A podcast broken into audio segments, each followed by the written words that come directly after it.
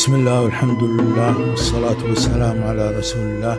اليوم هو الخميس الموافق الخامس من نوفمبر 2020 وفيه نبدأ الحلقة الثالثة من قراءات في الاستراتيجية. تكلمنا في المرة الماضية عن المبادئ التي وضعها سونزو والتي حقيقة أرشدت الاستراتيجيين ومخططي الاستراتيجية ليس فقط في الشرق الأقصى وإنما كان لها تأثير كبير على المخططين الاستراتيجيين والاستراتيجيين ذاتهم والقادة العسكريين والقادة المدنيين قادة البزنس والأعمال في القرن العشرين فصاعدا. آخر الأمور التي حدثتكم عنها كانت قضية احتمال حدوث غير المتوقع. يعني احتمال حدوث غير المتوقع مثلا في الحرب أن يقوم الطرف الآخر بإبداء مقاومة شرسة أشرس وأقوى من تصور المخطط لتلك المعركة. يعني عندنا مثال اليوم الحرب في اليمن منذ عام 2015 لم تحقق نتائج ملموسة. بالرغم أن في طرف الحرب اليمني يعاني من الكثير من النواقص فيما يتعلق بترسانته الحربية ويواجهه سلاحين من أحدث الأسلحة سلاحين سلاحي الجو في كل من المملكة. العربية السعودية ودولة الإمارات العربية وكلاهما من أحدث أسلحة الجو في منطقة الشرق الأوسط. حدوث غير المتوقع هو حقيقة أكيد يشل قدرة القائد العسكري الذي يواجه بمثل هذا الموقف في كيفية التصرف وكيفية الرد وكيفية تطوير استراتيجية أخرى من أجل الوصول إلى تحقيق نتائجه. الجانب الآخر هو هو احتمال كذلك يعني توقع دور الحظ في حدوث النتائج. وأعطيت مثال على ذلك مثلا دور الأحوال الجوية في المعركة. يعني أن تتغير الأحوال الجوية بصورة تؤثر على مجرى المعركة وتطيح بقوة عسكرية ربما كانت أقوى من القوة الأخرى. وهذا ما حدث بالضبط في معركة القتال بين المعركة الكبرى التي حدثت ما بين الأسطول البريطاني في في 1988 وهو يدافع ضد خطة الملك فيليب الإسباني. الإسباني بأن يستولي على القناة الإنجليزي الذي هو ما بين فرنسا وبريطانيا ومن ثم يشن حربا أخرى لتدمير القوات البريطانية قوات إليزابيث الأولى في على البر البريطاني.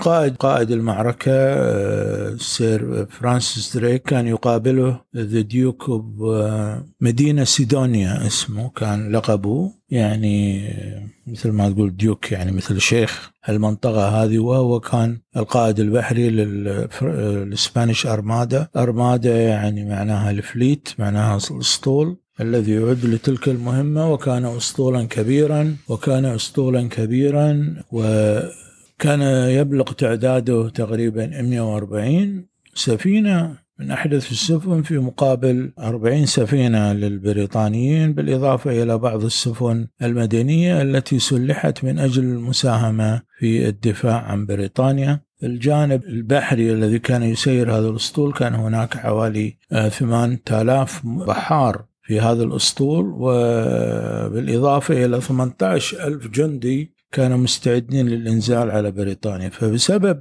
أن هذه المعركة كانت معركة فاصلة بالنسبة للبريطانيين وضعوا فيها كل ما لديهم من خبرة وحدث غير المتوقع ليس فقط غير. غير متوقع إن كان يعني من الممكن نقول ان المهارة البريطانية هي مهارة غير متوقعة ربما من قبل الأسبان ولكن الحظ ساهم في إن يعني تغير مجرى الريح ومن ثم دفع دفع الأسطول الإسباني إلى الصخور وتدمير جزء كبير لا يستهان به من هذا الأسطول ومن ثم قلت مهمة المواجهة بالنسبة للبريطانيين بالإضافة إلى مهارة السير فرانسيس دريك والسير هاوارد وكلاهما كان يقود القوات البريطانية وانتصروا على Duke مدينة سيدونيا. المبدأ الآخر الذي يتحدث عنه سون تزو هو مبدأ الاستباق وهو يتكلم يعني بالصورة التي كتب بها آه، مبادئ الحرب التي جربها هو وحقق بها الانتصار على قوة أكبر منه. كان يتكلم عن أهمية أهمية أن الشخص يكون سابق لخصمه. الآن هذا المبدأ من الممكن طبعا يطبق اليوم في مجال إدارة الأعمال البزنس. وهناك شركات طبعا كما ترون إن شركات الهواتف المتنقلة على سبيل المثال تجعل من مبتكراتها السنوية الإضافات التي تضعها على هواتفها النقالة امرا يعني عالي السرية لا يعرفه أحد. ومن ثم آه، لا يعلن عنه إلا في مناسبة معينة بعد أن تكون أن تكون الشركة قد أنتجت ما فيه الكفاية لأن تغمر السوق بهذا المنتج. الكثير طبعا من هذا يحاول أن يضيف إلى هذا المنتج آه، شيء غير موجود في آه، التليفونات الأخرى. هذا ينطبق على الكثير من المنتجات على الكثير من على سبيل المثال كالسيارات الطائرات وهلم جرة يعني في كل جوانب الصناعة والتكنولوجيا الحديثة. ولكن سونزو تحدث عن هذا المبدأ في في السياق العسكري أن يقول أنه وأن من يحتل موقعه في ساحة المعركة وينتظر قدوم خصمه تسهل عليه مهمته مهمته في الاستعداد مهمته في نشر آه، قواته ومهمته في مواجهة الخصم متى وصل. أما الذي يأتي لاحقا إلى ميدان القتال فإنه سوف يكون منهكا ومن ثم تسهل هزيمته. الآن طبعا التاريخ مليء منذ أيام سونسو إلى اليوم بأمثلة كثيرة للانتصارات التي قامت على أساس مبدأ الاستباق. تحدثنا في الحلقات السابقة عما قام به آه، الإسرائيليون في حرب 1967 وما قام به المصريون في حرب 1973 كلتاهما كلتا الحربين قامتا على المفاجأة. مفاجأة في 5 يونيو 67 بالنسبة للإسرائيليين والمفاجأة في 6 أكتوبر 1973 بالنسبة آه، للمصريين. مبدأ الاستباق هو أحد المبادئ آه، المهمة اليوم يعني أن تقوم بتحقيق السبق آه، أمام خصمك هو آه، عنصر مهم من عناصر الفوز أو النصر. الجوانب الأخرى اللي يتحدث عنها سونزو كذلك ما أشار إليه يعني في على أن أشار إليه سونزو في كمبدأ استراتيجي في كتابة فن الحرب في الصفحه 78 فهو يشرح على المستوى الاستراتيجي. المستوى الاستراتيجي يعني مستوى ما قبل الدخول في حرب. يعني ما هي حالة العلاقات ما بين أمته والأمة الأخرى؟ وهو آه، تكلم بصيغة أنه يجب أن يكون الإنسان ذكيا يكون القائد ذكيا يكون الملك آه، ذكيا ولا يقوم بعمل يجمع كل الخصوم ضده. إحنا قاعدين نشوف اليوم مثال في الأزمة الخليجية تصرفات من قبل آه، السعودية والإمارات آه، تجعل من الضروري بالنسبة لخصومهم يعني مثلا هم يرون في الكويت خصم لهم ويرون في عمان كذلك وبالطبع هم أزمتهم مع قطر بدأت ولكن يريدان هذين الطرفين عمان والكويت أن أن يتفقا معهما في تقدير أن قطر خطر. ومن ثم يشتركان في الحصار ضدها. ما يقومان به هو حقيقة تجمع الآخرين ضدهم. كل الأعمال التي تقوم بها قيادة البلدين في الإمارات والسعودية من شأنها أن تؤلب الآخرين أو تجمعهم آه، ضدهما في أي عمل في أي مشروع آه، توسعي في منطقة الشرق الأوسط. الآن طبعا عندما نتكلم عن هذا التأليب نتكلم عن آه، تأليب الشعب اليمني ضدهم تأليب الشعب الليبي ضدهم. تأليب الشعب السوداني ضدهم فهم كقيادتين قادتا المشروع المشروع التدخل في اليمن الذي تجاوز أهدافه الأساسية وهو الدفاع عن حدود آه، السعودية ضد خطر الصواريخ الإيرانية التي كانت إيران ترسلها إلى الحوثيين. تجاوز ذلك إلى الهجوم على صنعاء وتدمير أجزاء كبيرة منها وأجزاء كبيرة من المدن الأخرى. فإحنا عندنا هذا آه، النوع يعني هذه هذه الاستراتيجية من شأنها أن تجمع كل آه، الشعوب التي ذكرتها ضد القيادتين السعودية الإماراتية. الآن هل من الممكن أن تجتمع قيادات أخرى ضد هاتين الدولتين؟ نعم. الآن طبعا أكثرية الدول العربية خاصة الدول الأكبر آه، من السعودية أو من الإمارات آه، عندنا دولة واحدة وهي فقط مصر. معهم في هذا المشروع ولكن مصر في نفس الوقت لم تقم بتجهيز قوات أو إرسالها إلى مناطق الصراع التي تدخلت فيها هاتين القوتين السعودية والإماراتية. من جانب آخر فإن آه، القوى الأخرى التي الآن احتشدت ضد القيادتين السعودية والإماراتية آه، تجمع ليس فقط عمان والكويت آه، وقطر في منطقة الخليج بل إن العراقيين لا يعجبهم هذا التدخل ولا السوريين ولا المغاربة ولا الجزائريين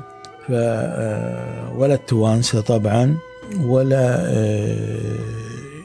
يعني دول دول أخرى قريبة من المنطقة العربية. القريبة من المنطقة العربية على سبيل المثال إسرائيل يعني لأن كذلك تركيا لا يعجبها هذا التدخل خاصة عند بدئه في قطر. ومن ثم أرسلت تركيا حفاظا على مصالحها قوات إلى منطقة الخليج. لمساندة قطر. إيران كذلك لا يعجبها هذا التدخل وتقف منه الموقف المتحدي. فإذا إذا إحنا نظرنا الآن إلى ما قام قامت به القيادتان السعودية والإماراتية ومعهم طبعا البحرينية ولكن آه، بدون تأثير كبير والمصرية. فإنهما ألبتا مجموعة الدول المحيطة بهما وجمعتا هذه الدول في تحالف في تحالف غير معلن آه، ضد آه، ضد كل من السعودية والإمارات. انظروا على سبيل المثال هذا الموقف المضاد للتدخلات السعودية والإماراتية في دول في منطقة الشرق الأوسط. المنطقة العربية من الشرق الأوسط. جمعتا كل جمعتا كل من ماذا؟ الدول غير العربية جمعتا إيران جمعتا تركيا وجمعت إسرائيل. فهذه هذه الدول الثلاث لديها أجندات مختلفة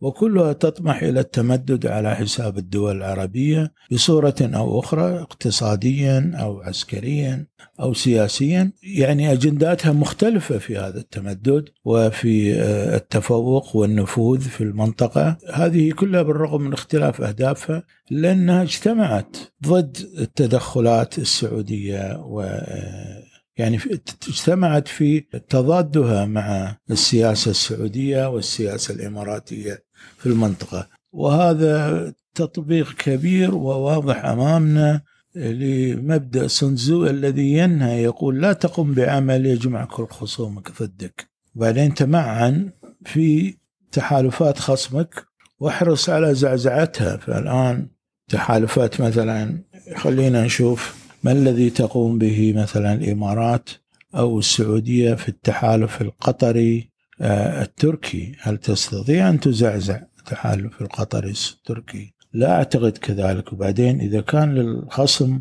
تحالفات وإن كان لخصم خصم ما تحالفات فالمسألة خطيرة. وضع وضع يعني ووضع خصمك قوي فإن لم يكن له تكون له مثل هذه التحالفات في المسألة يسيرة ووضع خصمك ضعيف.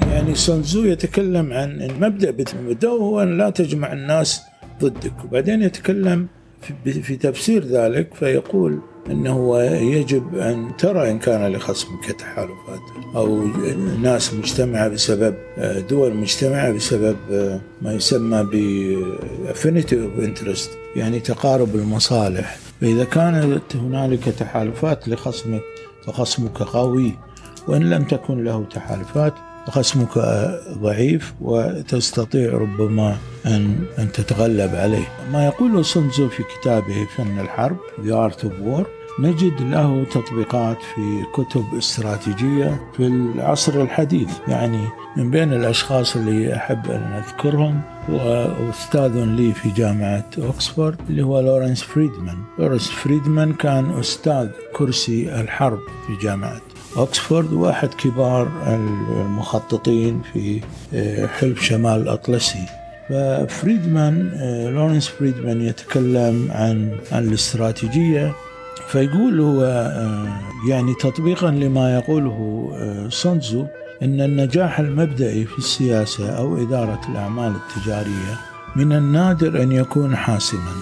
النجاح المبدئي لا يتكلم عن الاستمرار على نفس الكورس على نفس المسار من أجل تحقيق ذلك النصر المؤزر كما يقولون. على سبيل المثال في السياسة يقول إن أنت مثلا نجاح الشخص السياسي في الوصول إلى الزعامة إنه يعني سوف تلحقه كذلك مشاكل كبيرة تتعلق بالحكم. فإذا وصل الشخص إلى منصب رئيس وزراء دولة ما نتيجة الانتخابات نتيجة ما يقوم به داخل قبة البرلمان بحيث يطيح بسابقه ويحتل هو مكانه فإن هنالك منذ نجاحه المبدئي في الوصول إلى سدة الحكم تبدأ المشاكل المتعلقة بالحكم ذاته. يقول عند تطبيق هذا الشيء كذلك في مجال الأعمال التجارية فإذا حققت آه، نجاح في منتج معين فهذا معناه أو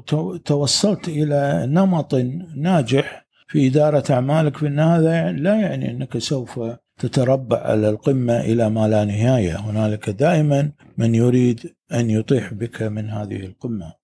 إذا الاستراتيجية هي محاولة أن تنقل أن أن أن تنتقل من خطوة إلى أخرى بطريقة منطقية. هنا أذكر بمقال في الإيكونومست في 2 نوفمبر 2013 وهذا المقال يقول why a strategy is not a plan. يقول هذا المقال لماذا الاستراتيجية ليست خطة.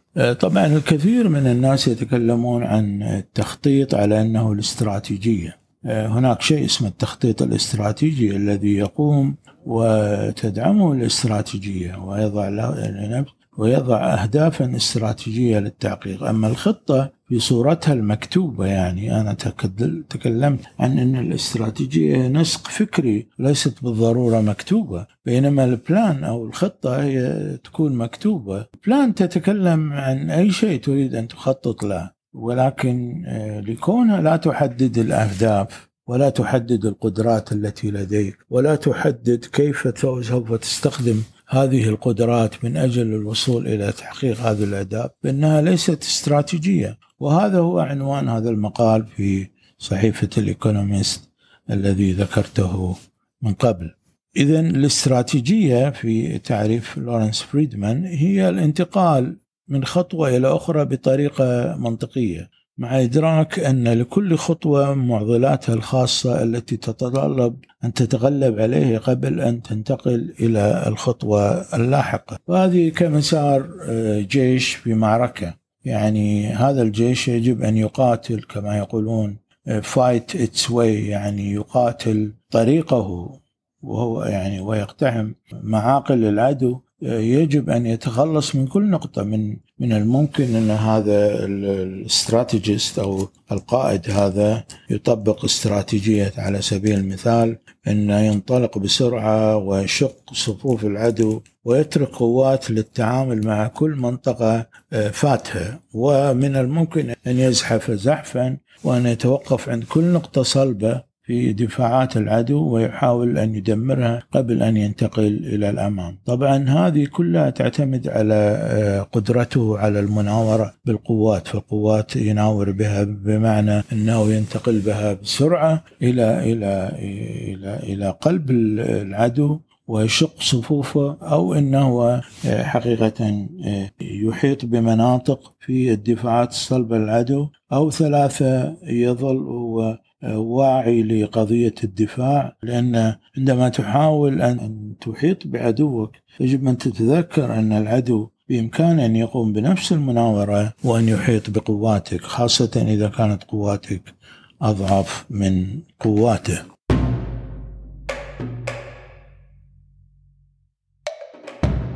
يتكلم هذا القال عن ما يسمى بالاستراتيجية أو نقطة النهاية. في هذا المقال المؤلف يتكلم عن وكذلك آه، فريدمان يتكلم عن أنه لا توجد نقطة نهاية.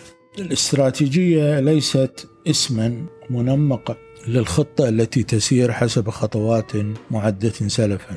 استراتيجية هي ليست بالضرورة بالضرورة آه، خطوات معدة سلفا.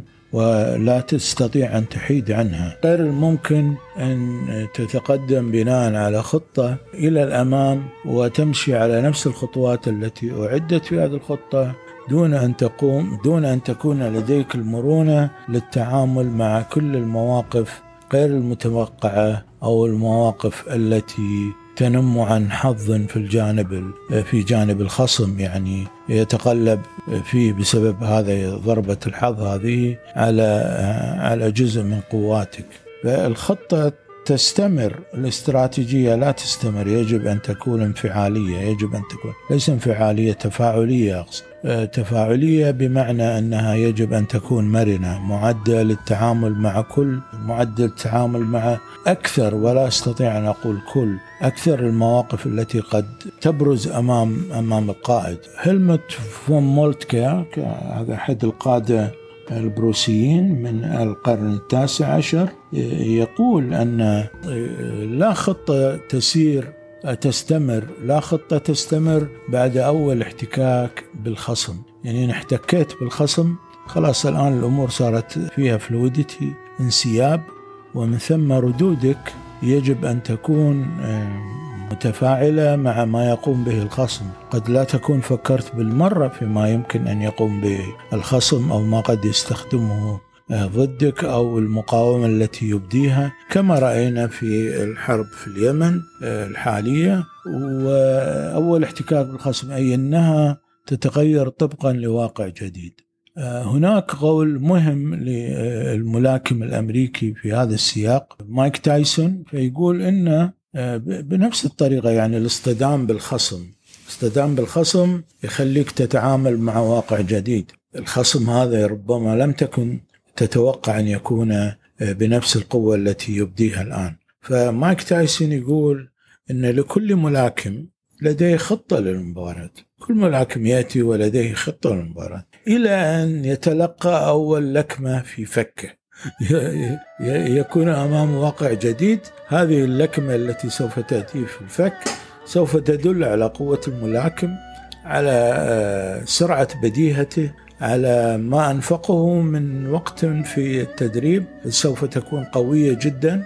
وهنا تضعك أمام واقع جديد وهو كيف تتعامل مع هذا الملاكم.